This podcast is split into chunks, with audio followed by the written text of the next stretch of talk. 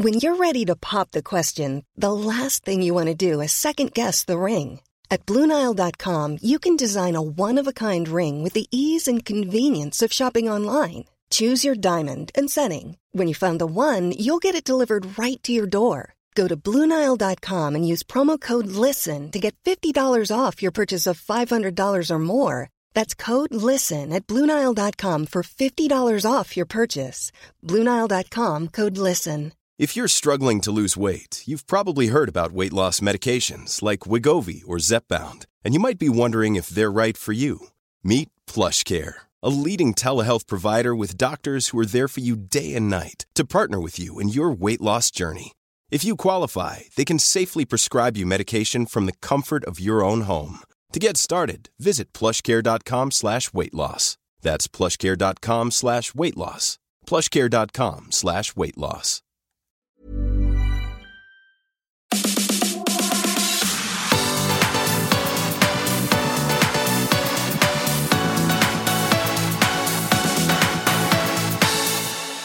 Idag, alla poddkompisar, så har vi en gäst som jobbar med någonting av det absolut viktigaste man kan göra och svåraste. Det finns en dokumentär nu på SVT Play och den går fortfarande på SVT och den heter Prio 1 i förövarnas spår.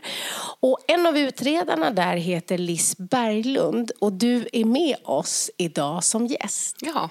Och vad är det ni gör? Eh, Vi är en grupp som utreder sexuella övergrepp mot barn som begås av svenskar i andra länder. Och en hel del av det här sker ju via nätet. Ja, det stämmer. Innan vi satte igång så började vi prata och då använde vi ordet pedofil. Och då sa du, det ordet använder vi inte. Nej, för alla är inte pedofiler. Pedofil är en diagnos som sätts av en psykolog eller psykiatriker. Det ska uppfylla vissa kriterier, precis som en psykopat. Man kan tycka saker och ting, men det är inte säkert att de är diagnostiserade med det. Så när ni äh, pratar om dem i ert arbete så kallar ni dem förövare mer? Ja, precis. Och till er kompisar, om ni inte har sett den här serien så vill jag bara säga ni, ni måste se den. Jag la upp det i mina sociala medier att så här, alla behöver se det här. Och, och det, behöver se. Och jag vill bara säga, jag vill bara flika in också. Det är ett otroligt bra inblick, även liksom detaljrikt hur ni faktiskt arbetar. Som gör också att jag fick ännu större respekt. Tålamodet, sättet ni gör, strukturen, hur ni samarbetar med varandra. Alltså så här, det, är många plan den här är fantastisk faktiskt. Den här dokumentären. Och, och, eh, ibland kan man känna när man, ska, eh, när man hör att det är en dokumentär eller en serie om någonting som är så här hemskt så kan man känna att man inte orkar se. Så att när jag la upp i mina sociala medier så att alla måste se det här så hör en väninna av sig till mig som vars dotter då har blivit utsatt eh, f- av- för, av hennes exman. Så att det är ganska så, här. så hon skrev till mig, kommer jag klara av att se den här? Frågade hon mig. Och då skrev jag ja. Eh, Så hon och hennes dotter eh, såg den tillsammans. För jag sa att det kommer du, därför att du kommer också känna hopp över att vi får följa deras arbete. Och det är det som är unikt med det här. Det är f- så jäkla inspirerande att se. Man får sån respekt för er och man känner hopp. I då eh, serien så börjar det ju med att man får följa och då är det ju så att ni får liksom eh, tips om att det förekommer något via en varning på Facebook. Att det är då varning på att det är någon bild som skickas över till någon annan och så liksom nystas någonting väldigt, väldigt stort upp. Eh, och då får man ju följa er då otroligt, precis som du sa Yvonne, vilket tålamod ni har. Flera gånger sitter man ju så här äh, och, och, och blir arg och vill hjälpa till och vill vara med och ha förhör. Och kanske inte så mycket ha pedagogiska förhör utan också säga vad man tycker. Och så nystas det här upp och då är det ju en kvinna som då ja, förmedlar bilder och, och, och filmer Ja. på sina döttrar för betalning till män. Det stämmer. Det här är ju som att lägga ett pussel. Och det är ju jätteviktigt att vi, vi pratar med varandra, att vi, att vi samarbetar. Och det är ju inte bara vi i våran grupp eh, som pratar. Du sa nyss att eh, vi var bara tjejer och det är faktiskt, det är faktiskt så. Eh, vi, vi har en kille och han är jätteviktig för oss naturligtvis. Och han är våra, våran tekniskt kunnige dessutom som får, får hjälpa oss när vi fastnar i, i teknikens värld. Men eh, vi arbetar ju inte bara som sagt i gruppen, vi arbetar ju väldigt nära åklagarna i våra ärenden. Det är åklagarna som är förundersökningsledare, alltså det är de som, som talar om vad vi behöver göra för att de ska kunna få ett åtal som sen ska hålla i rätten. Det är också jätteviktigt för oss att ha ett bra samarbete med utländska kollegor eller frivilliga organisationer som kan informera oss om, om vad de vet. Vi behöver deras hjälp ibland för att kunna spåra personer och, och liknande. Så det här är ett jättestort samarbete och ett jättestort pussel att lägga. Och om vi pratar om dig då specifikt, för jag tror ju att de flesta som lyssnar nu undrar hur hamnade du här? Hur blev det här, det ja. du jobbar med? Alltså jag har jobbat med sexuella övergrepp mot barn och eh, våld i nära relation sedan eh, 2000, så det är snart 20 år. Innan dess jobbade jag mycket med ungdomsärenden också. Och eh, kände väl sen så småningom att eh, jag behövde få en utveckling själv. Och det här var då början på 2009. Då kom man ut eh, med regeringspengar eh, som handlade om människohandel. Eh, och då skulle ju då vissa myndigheter få ta del av de här pengarna, bland annat polis och åklagare och ja, Länsstyrelsen tror jag det var och så någon mer. Men sen var det någon som kläckte idén inom polisen att men människohandel, det handlar ju bara om personer som kommer till Sverige och blir utnyttjade för olika ändamål. Men vad händer med de svenska personerna som åker utomlands och begår brott mot till exempel barn. Är det någon som har tänkt på det? Och det var det ju inte. Så därför så beslutades det att det skulle göras ett projekt av det här. Och man sökte då två barnförhörsledare. Eh, så jag och Lisbeth som är med i serien, det var vi två som fick det här uppdraget. Så vi är de som har startat det hela och och eh, vi hade ingen aning om hur vi skulle göra överhuvudtaget från början. Vi visste inte var vi skulle starta. Det var ju ingen som hade tittat på det här förut.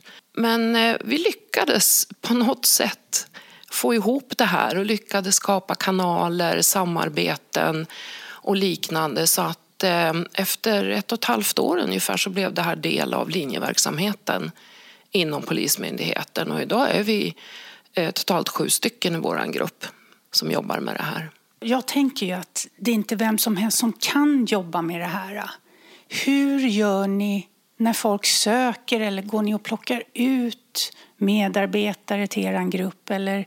Det är ju ett vanligt förfarande. Det kommer Aha. ju ut annonser. Eh, inte inte på det som var Arbetsförmedlingen Nej. till exempel en gång i tiden. Utan här, här, krävdes det ju då att man skulle vara barnutredare och ha den utbildningen.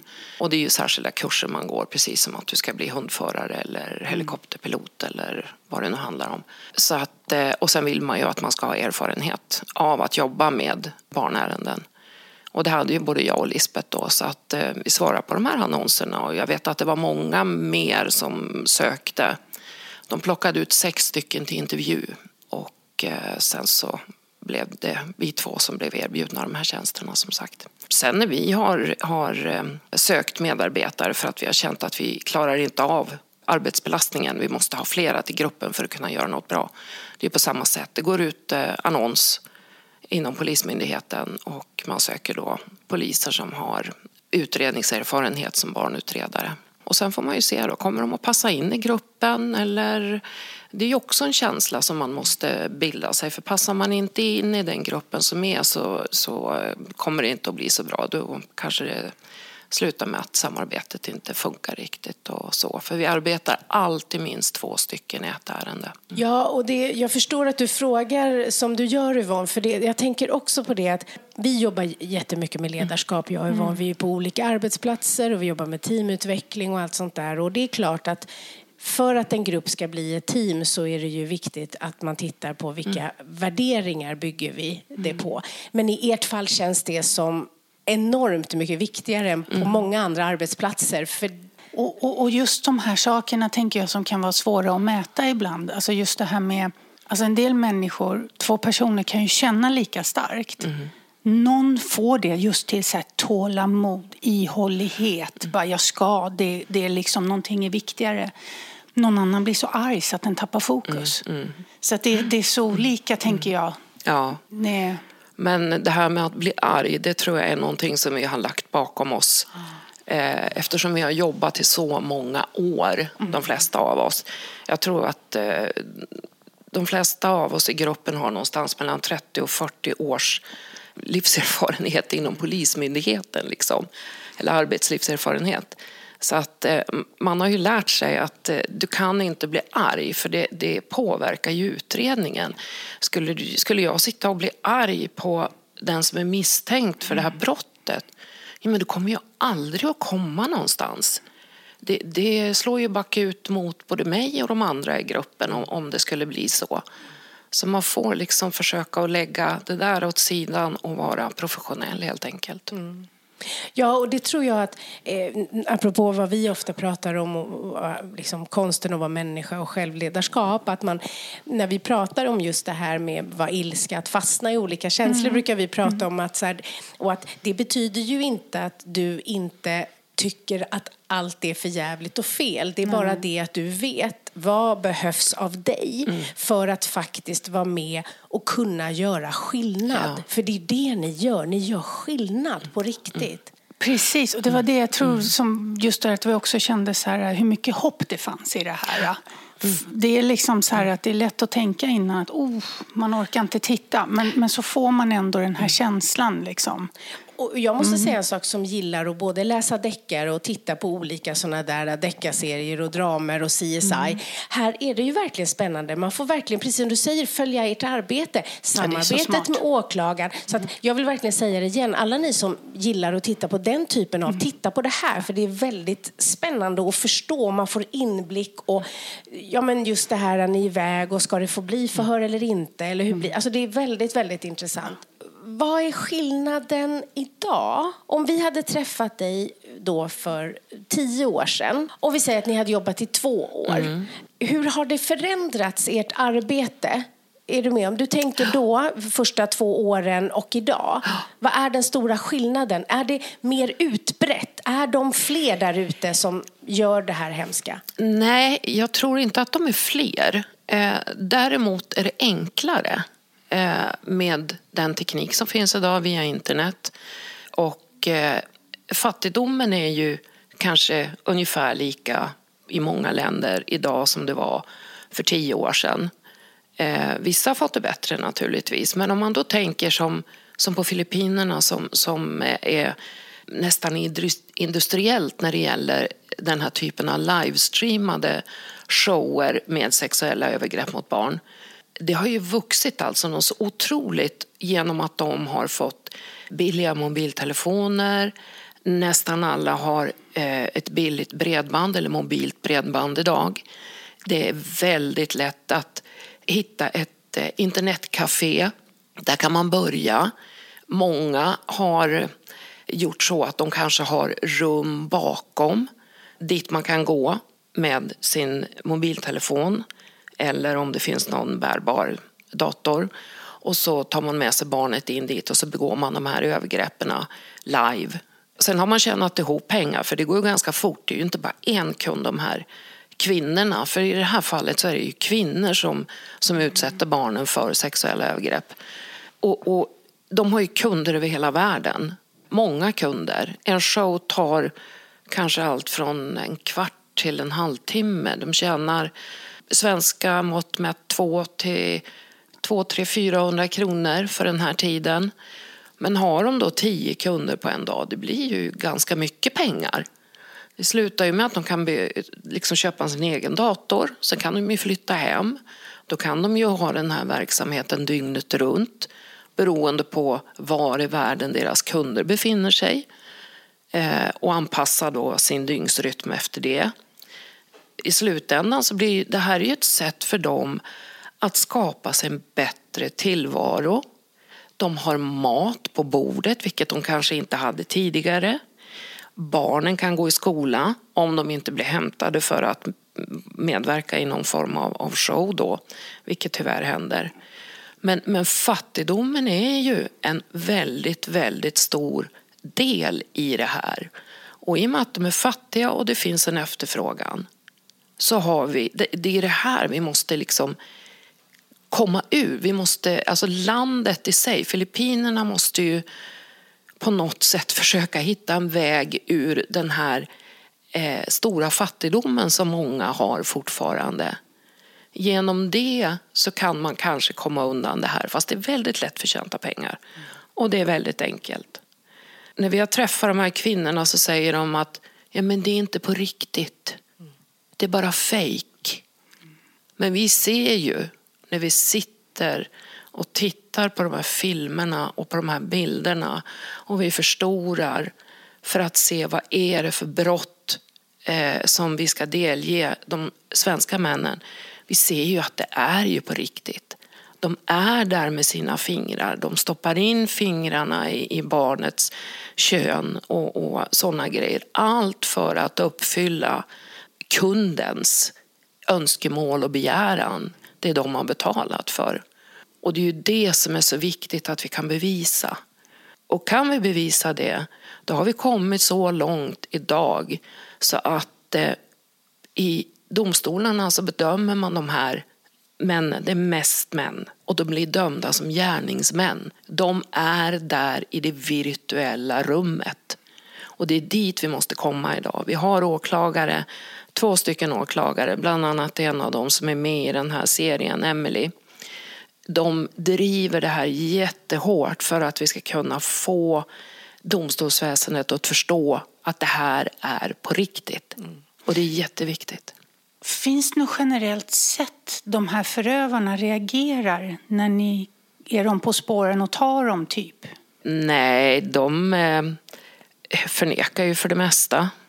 De menar ju på att det är inte de som har bett om det här. Det är kvinnorna som har lagt fram det här för dem och, och gjort det utan deras eh, önskemål och medverkan. Och frågar man om vad de har betalat för så säger de nej, men det var ju en show med kvinnan. Det var ju en vuxenshow de ville se och sen så helt plötsligt så kommer hon med ett barn. Så det är väldigt mycket sådana saker. Många tar på sig en offerroll och tycker att, Eh, men vad då? Det är ju kvinnorna som begår brotten. Jag har ju inte gjort något. Jag sitter ju bara vid en dator på andra sidan jordklotet. Hur ska jag kunna ha begått något brott? Och det är vårt fel. Det är vårt fel att de sitter eh, häktade. Det, det, är vårt fel att de har blivit av med jobbet. Det är vårt fel att eh, familjen har övergett dem. Eh, det är vårt fel. Det var någon gång tidigt i förhöret med eh, den ena mannen så, så kör han det här eh, kortet, ja det är nog att jag söker bekräftelse. När han inte mm. ännu vet hur långt ni har kommit mm. Mm. så kör han liksom, eh, jag har lite taskig självkänsla-kortet. Lite så här, ja mm. det är nog att jag behöver bekräftelse och jag tycker att det är lättare. Du vet så där ungefär så att man ska känna så här, åh nej, stackars dig. Så, en liten mm. sån. Och sen blir det så, det är spännande att få följa det för ja. att han förändras ju när han förstår ju mer ni har. Så ja. han blir också liksom aggressiv och det är mm. olika. Mm. Man får följa hela det liksom, förändringen, vilket ja. ju är väldigt bra illustrerat också. Ja, väldigt. Och ert jobb, än en gång, ni bara håller samma ja. Håller samma. Bara liksom, och hela tiden tålamodet, tålamodet ni har. Mm. Åh, vilket tålamod ni har och vilken jäkla skicklighet. Jäklar. Och, och, och det tror jag är första avsnittet där, jag tror att det är din kollega som säger det, att det är aldrig någon som någonsin kommer förstå bilderna jag har i mina i min Nej, hjärna framför mig. Så mm. Det räcker inte bara med kanske att gå terapi eller något sånt här, utan Nej.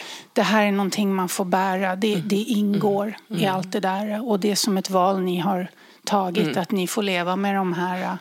Det går liksom inte att processa bort på det sättet så, utan att ni hittar något sätt mm. att Ja, men nästan som att, att, att lägga det i ett visst fack. Ja. Så att det får finnas där, men det får inte vara levande framför hela tiden. Liksom. Nej, det får det ju inte vara, för då går ju vi under själva. Då orkar ju Exakt. inte vi Nej. jobba med det vi gör. Eh, Och det är ju sånt som man har sett genom åren. Eh, kollegor som har gått barnförhörsutbildningen och sen när det börjar ramla in bilder och filmer och när de hör barnens berättelser så, så orkar de inte längre. Och de blir inte långvariga. De kanske orkar jobba ett par år bara. Och känner sen att nej, jag, jag måste göra någonting annat för annars så blir det här min egen undergång. Och så får det ju inte vara. Och jag vet att vi ibland får frågan, men hur har ni orkat så länge? Och jag vet inte. Det, ja, antingen så brinner man väl för det fortfarande genom alla åren som har varit. Och jag kan inte egentligen förklara hur man orkar. Det, det är bara det att Fast jag tror att jag kan. Alltså, jag, när jag tittar på er så, så den frågan kommer inte till mig. Nej. Därför att jag ser ju hur mycket nytta ni gör. Och av den känslan så får ni ju kraften. Eh, För att ni ser ju att ni gör nytta. Och det är ju det som är drivkraften. Ja. Ja. Och att det går. Att det går. Eh, och att även om man kan tycka vad man vill om, om eh, eh, hur vi dömer och skalor och hit och dit så, så, så hör man ju också att i stort sett alla fall som ni har drivit har blivit fällande domar. Och det är någonting att vara väldigt... Alltså wow! Det får ni ju kraft över. absolut. Att det faktiskt sker någonting. Ja. Men Ja, jag, tror- ja, precis. Och någon, det är någon, men det är också en extra gåva att kunna göra på det sättet. Att just kunna lägga det och, och hela tiden ha liksom ögonen på, på målet, på vinsten. På, att liksom, varför. Ja, precis. På varför. Varenda barn. Ryan Reynolds here from Mint Mobile. With the price of just about everything going up during inflation, we thought we'd bring our prices down. So to help us, we brought in a reverse auctioneer, which is apparently a thing. Mint Mobile unlimited premium wireless. Ready to get 30, 30, bit to get 30, bit to get 20, 20, 20, bit to get 20, 20, bit to get 15, 15, 15, 15 just 15 bucks a month. So, Give it a try at mintmobile.com slash switch. $45 upfront for three months plus taxes and fees. Promo rate for new customers for limited time. Unlimited more than 40 gigabytes per month. Slows. Full terms at mintmobile.com. Quality sleep is essential. That's why the Sleep Number Smart Bed is designed for your ever evolving sleep needs. Need a bed that's firmer or softer on either side? Helps you sleep at a comfortable temperature? Sleep Number Smart Beds let you individualize your comfort so you sleep better together. JD Power ranks Sleep Number number 1 in customer satisfaction with mattresses purchased in-store. And now save 40% on the Sleep Number limited edition Smart Bed for a limited time. For JD Power 2023 award information, visit jdpower.com/awards. Only at Sleep Number stores or sleepnumber.com. För att man ska få lite inblick i hur ni jobbar. Alltså, jag förstår att det är omöjligt att säga så här ser en typisk dag ut. Men som regel jobbar ni inte helger om det inte är något särskilt. Är det så? Ja, nej, vi har måndag till fredag. Ja. Och typ 9 till Ja. 5 som Ja. vi andra. Ungefär. Ja. Och mycket möten. Nej, egentligen så är det inte så mycket möten. De gångerna det blir möten så är det när vi har den mest intensiva delen i utredningen. Det vill säga när vi kanske ska åka och gripa en, den misstänkte gärningsmannen här i Sverige och vissa utredningsåtgärder behöver utföras. Då träffas vi och pratar om vem som ska göra vad. Eh, vi har möten med åklagaren. Eh, vi kanske har möten med, med våra kollegor som jobbar nere i, eller i, i den delen av Sverige som vi kanske har behövt hjälp av eh, under startskedet. Då blir det mycket möten. Det blir mycket möten innan vi ska åka iväg utomlands och, och utföra de utredningsåtgärder som, som vi behöver göra där brottet har skett så att säga. Kan, det- kan det vara så här att ni helt plötsligt bara får ett samtal och så är ni på Arlanda en timme Nej, senare? nej inte, inte riktigt tyvärr. Nej. Eh, måste jag ta, ta bort den lite spänningen från dig. ja. Nej, det är, är hårt arbete som ligger bakom. Vi måste ju försöka hitta de här människorna i de här länderna där, eh, som har blivit utsatta. Och då behöver vi hjälp av, av den polisen i de länderna. Så att det är väldigt mycket sitta vid datorn, det är väldigt mycket sitta i telefon. Alltså det kan gå en hel dag när jag inte gör någonting annat än sitter bakom mitt skrivbord och tittar på datorn. Kollar upp vissa grejer. Jag kanske sitter och skriver förhör en hel dag. Så att egentligen så är ju det ganska tråkigt. Så att om du har hållit ett förhör så spelas det in och sen ska du också skriva. Mm. Går det till så? Ja, det beror lite grann på hur, hur det ska skrivas. Om jag håller ett förhör med ett barn, då spelar vi alltid in det. För att är man under 15 år, då behöver man inte komma till rätten, till domstolen själv. Utan då är det den videoinspelningen som vi har gjort med barnet, det förhöret som vi har hållit. Det är det som gäller i, eh, vid domstolsförhandlingen sen.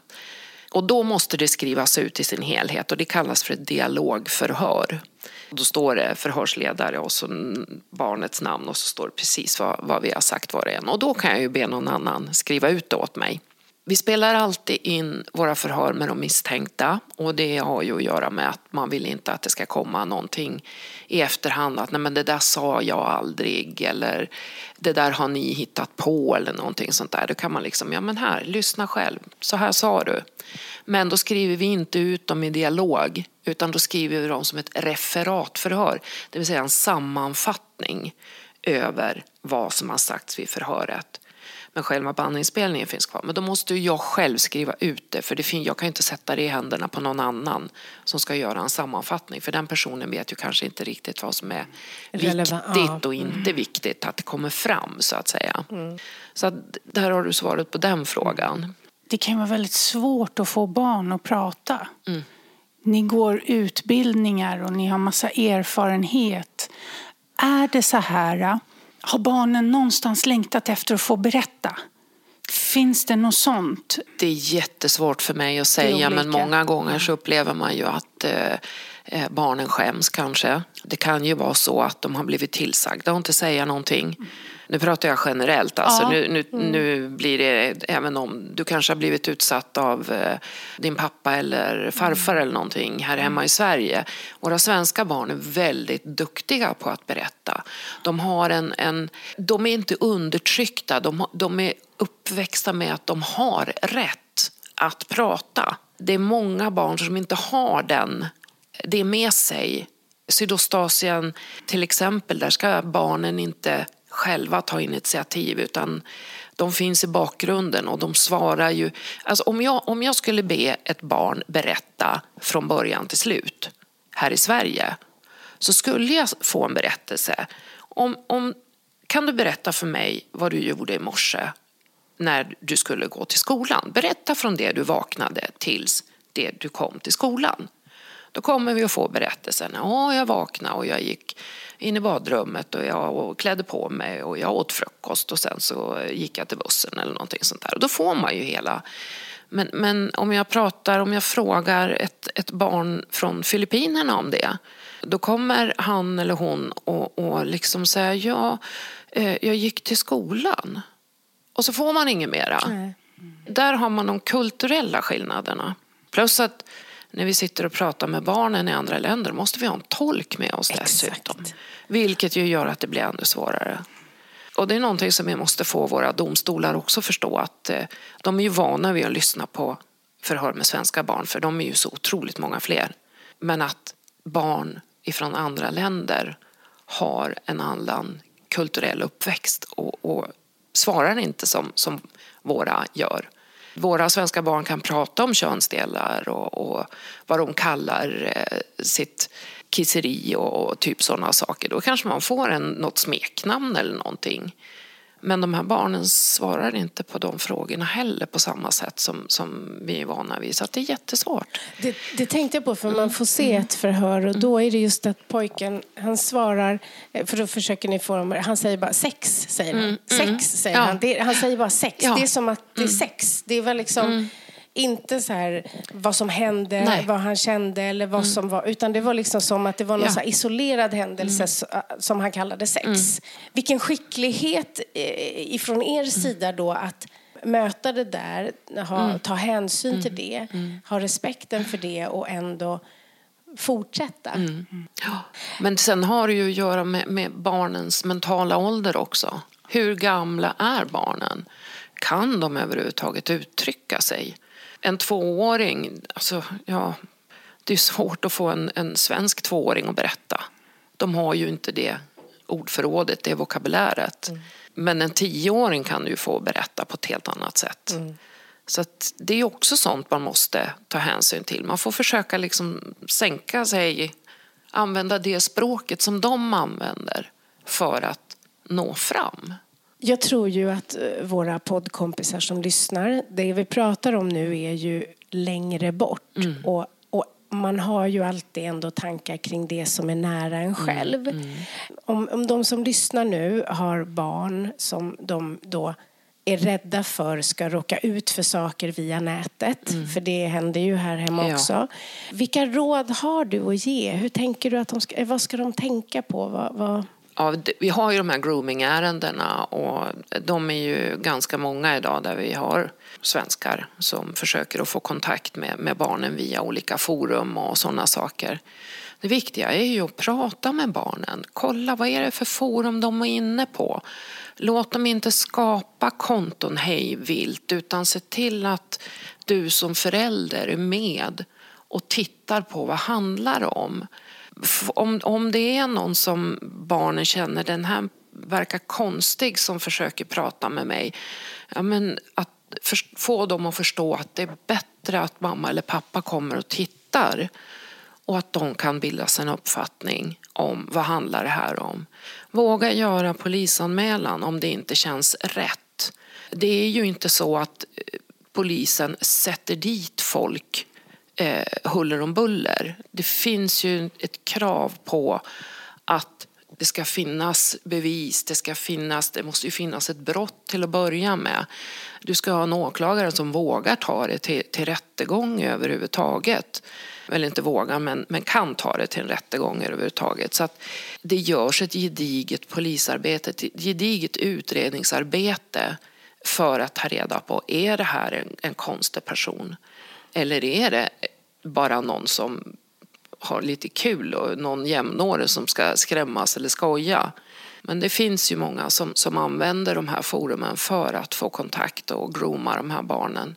Och grooming det betyder ju att man försöker att, att, att, att nå barnen för att få dem att utföra vissa saker. Kanske skicka en nakenbild på sig själv eller i värsta fall finns det ju de som, som får barnet att komma någonstans och träffa dem. Och där begår man då ett fysiskt, fysiskt sexuellt övergrepp mot barnen. Och det är jätteviktigt att prata med barnen. Att de förstår vad det är som händer. Alla människor är inte snälla. Nej. Nej. Nej, och det är en stor utmaning det här med nätet. Alltså det är så här, jag som är typ 50, alltså det såg inte ut så här när jag växte upp. Nej, det gjorde alltså vi hade det. ju Heta linjen. Alltså det, och det kunde spåra, vet Det man kunde ju. också Att spåra. kompisar, för det var, Ja. och till er då, våra poddkompisar som är unga, så Ja. ska vi berätta vad heta linjen är. Vi är så gamla. Ja. Och då är det så att innan internetet Ja. så var det så att det gick liksom att ringa in på en linje och då var det flera som fanns där. Så man kunde Ja. liksom prata i, i, som, chatt, som ett Mm. chattrum fast liksom med telefonen. Den fasta hemmatelefonen. Mm. Och då var det ju så att det var ju liksom, man skulle hitta kompisar där, killar och tjejer och så. Eh, och kanske någon att bli förtjust i. Men där var det ju redan då personer som, inte, som låtsades vara unga och som stämde träff och som låtsades vara någon annan som de inte. Så fenomenet har ju funnits, men precis som du säger, det är ju mycket större möjligheter Ja. att och det är väl slutordet på, på nu har jag sett hela, men just det här, vad ska vi göra? Stäng internet! Ja.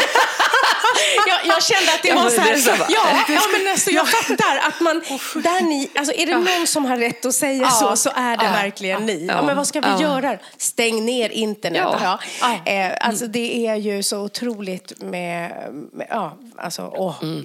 eh, det finns så många saker som man eh, vill fråga och, Mm. och vill eh, belysa. Och, har du behövt paus någon gång? Förstår du? Alltså att det har varit en, en intensiv period, tänker jag mig, med någon särskild utredning eller att man under en period har behövt titta på väldigt mycket material. Eller, alltså hur gör ni så? Turas ni om? Eh, ja, ibland kan man känna att nej, men nu har det varit så mycket så nu behöver jag ladda batterierna eh, och, och, kanske göra någonting annat. Det finns ju möjlighet att man skulle kunna begära att kan jag få jobba eh, med något annat i tre månader eller någonting sånt, eller en månad kanske.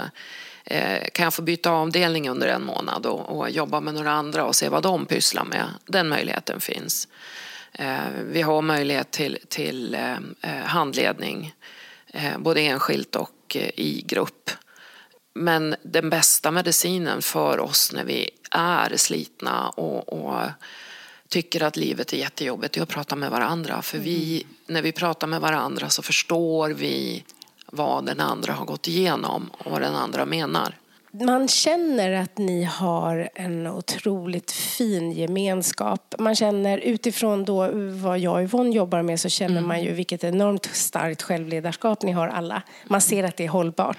Man ser att ni har liksom koll på läget. Starka och så, kvinnor. Ja, det är verkligen. Ja, och, och generösa. generösa. Ni hjälper varandra, mm. fångar ja. upp. Ja, precis. Ja. Jag tror att det behöver, det är därför jag ställer den här frågan. För jag tror liksom inte att det behöver gå så långt för er. Ni har känt av det mm. innan mm det blir för mycket och finns och hjälper mm. varandra. Man kände mm. samspelet och, och, och, även åklagaren som ju verkligen ja. känns som en i ert lag, mm. den vi får följa mm. med. Ja, verkligen eh, otroligt. Så att om ni inte vill titta på det för ni tycker att det är hemskt, det som det berör, så titta på det för att bli inspirerad av att se en grupp kvinnor och en man mm. mm. som, som jobbar eh, fantastiskt bra tillsammans och som gör någonting väldigt meningsfullt. Men jag har en till fråga. Hur kom det sig att det blev en dokumentär? Var det självklart för er att ställa upp? Hur blev det till? Ja, det är en kvinna som heter Ulla Lemberg. Ulla Lemberg.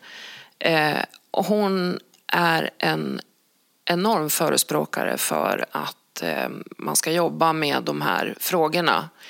Eh, och eh, hon har idag ett företag som heter Change Attitude tillsammans med en jurist som har jobbat på Ecpat, Joanna. De, de jobbar väldigt mycket just för att eh, sprida det här med hur ska man eh, varna barn för att inte prata med vem som helst på nätet de har gjort ett spel som man använder i skolorna just för att lära barn att man måste vara försiktig.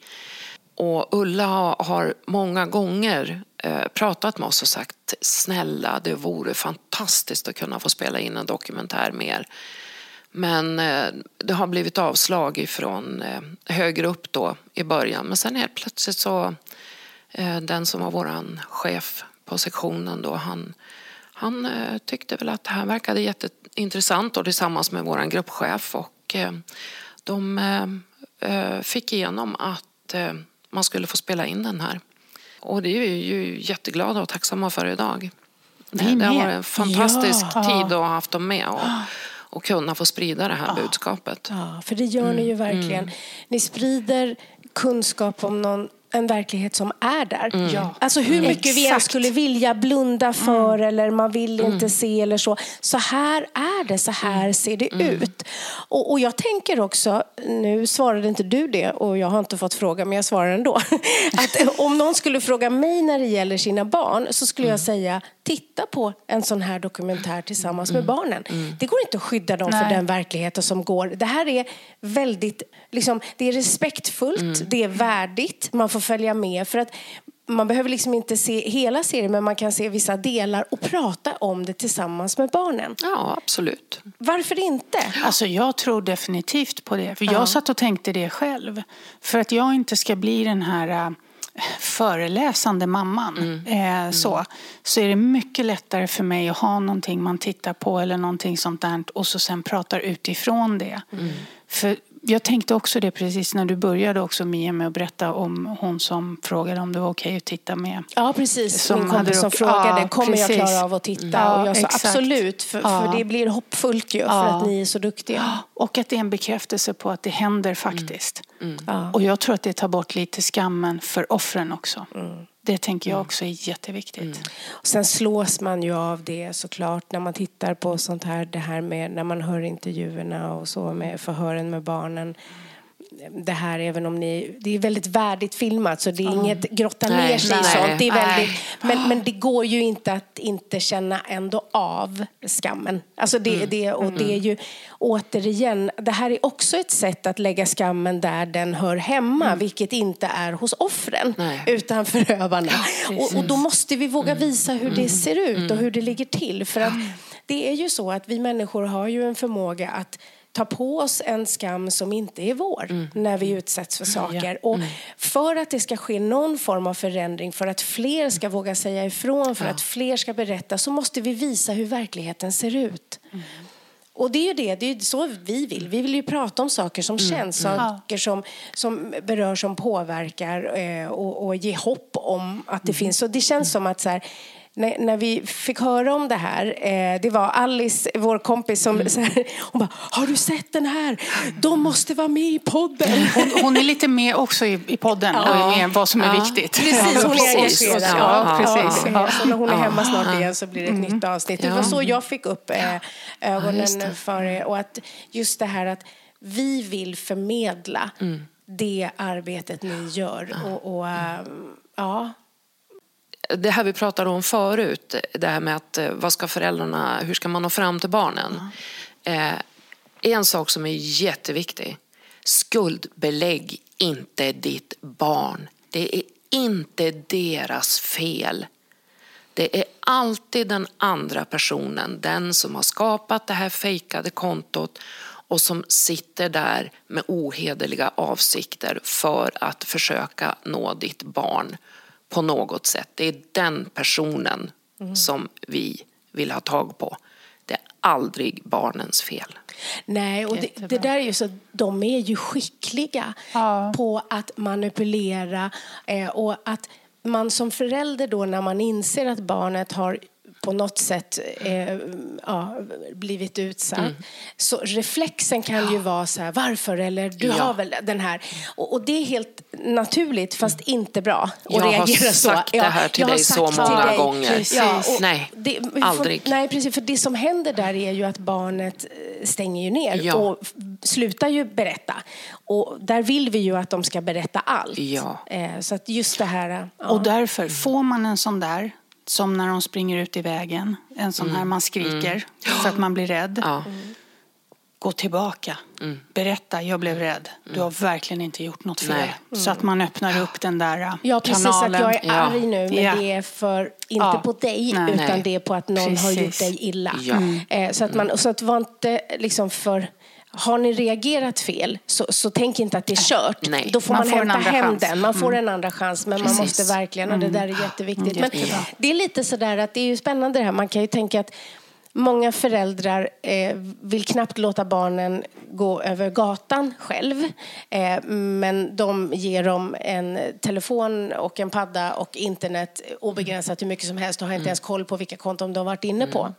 Och, och vi tänker ju att nu vill vi inte skrämma er alla poddkompisar. och så ändå vill vi det lite. Ja, lite vill vi vi. tänker att det är ju väldigt mycket mer faror många gånger på internet Ja. eh, än vad det är när vi ska gå över gatan. Ja. Ja, men så är det ju.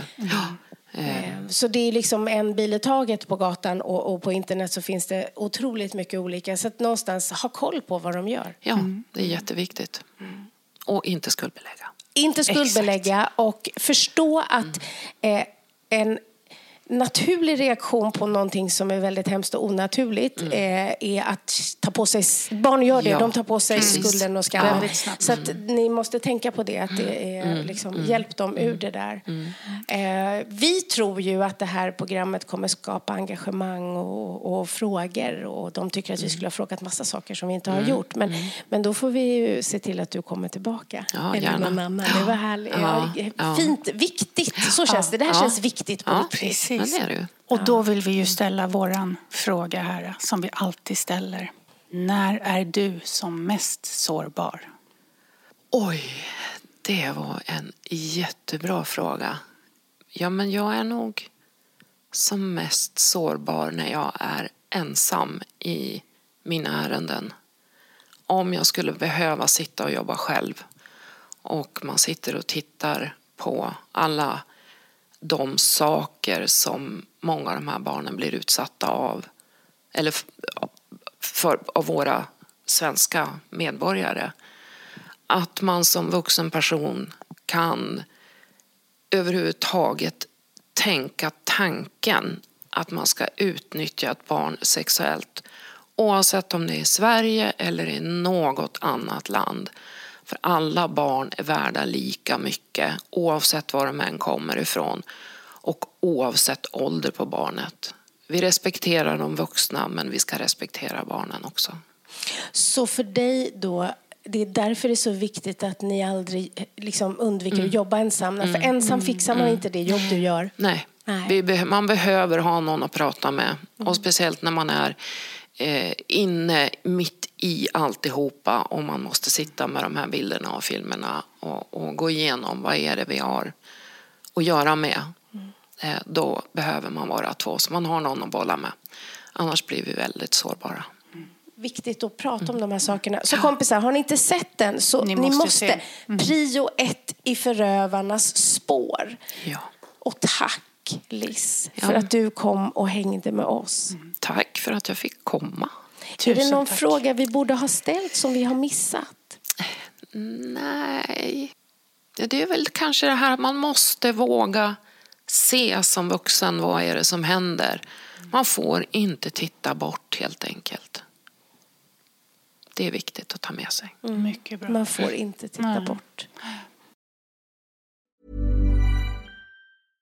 Imagine the softest sheets you've ever felt. Now imagine them getting even softer over time. That's what you'll feel with Bowl and Branch's organic cotton sheets. In a recent customer survey, 96% replied that Bowl and Branch sheets get softer with every wash. Start getting your best night's sleep in these sheets that get softer and softer for years to come. Try their sheets with a 30-night guarantee. Plus, get 15% off your first order at bowlandbranch.com. Code BUTTERY. Exclusions apply. See site for details. Hey, it's Paige DeSorbo from Giggly Squad. High quality fashion without the price tag. Say hello to Quince. I'm snagging high-end essentials like cozy cashmere sweaters, sleek leather jackets, fine jewelry, and so much more. With Quince being 50 to 80% less than similar brands. And they partner with factories that prioritize safe, ethical, and responsible manufacturing. I love that. Luxury quality within reach. Go to quince.com slash style to get free shipping and 365 day returns on your next order. Quince.com slash style.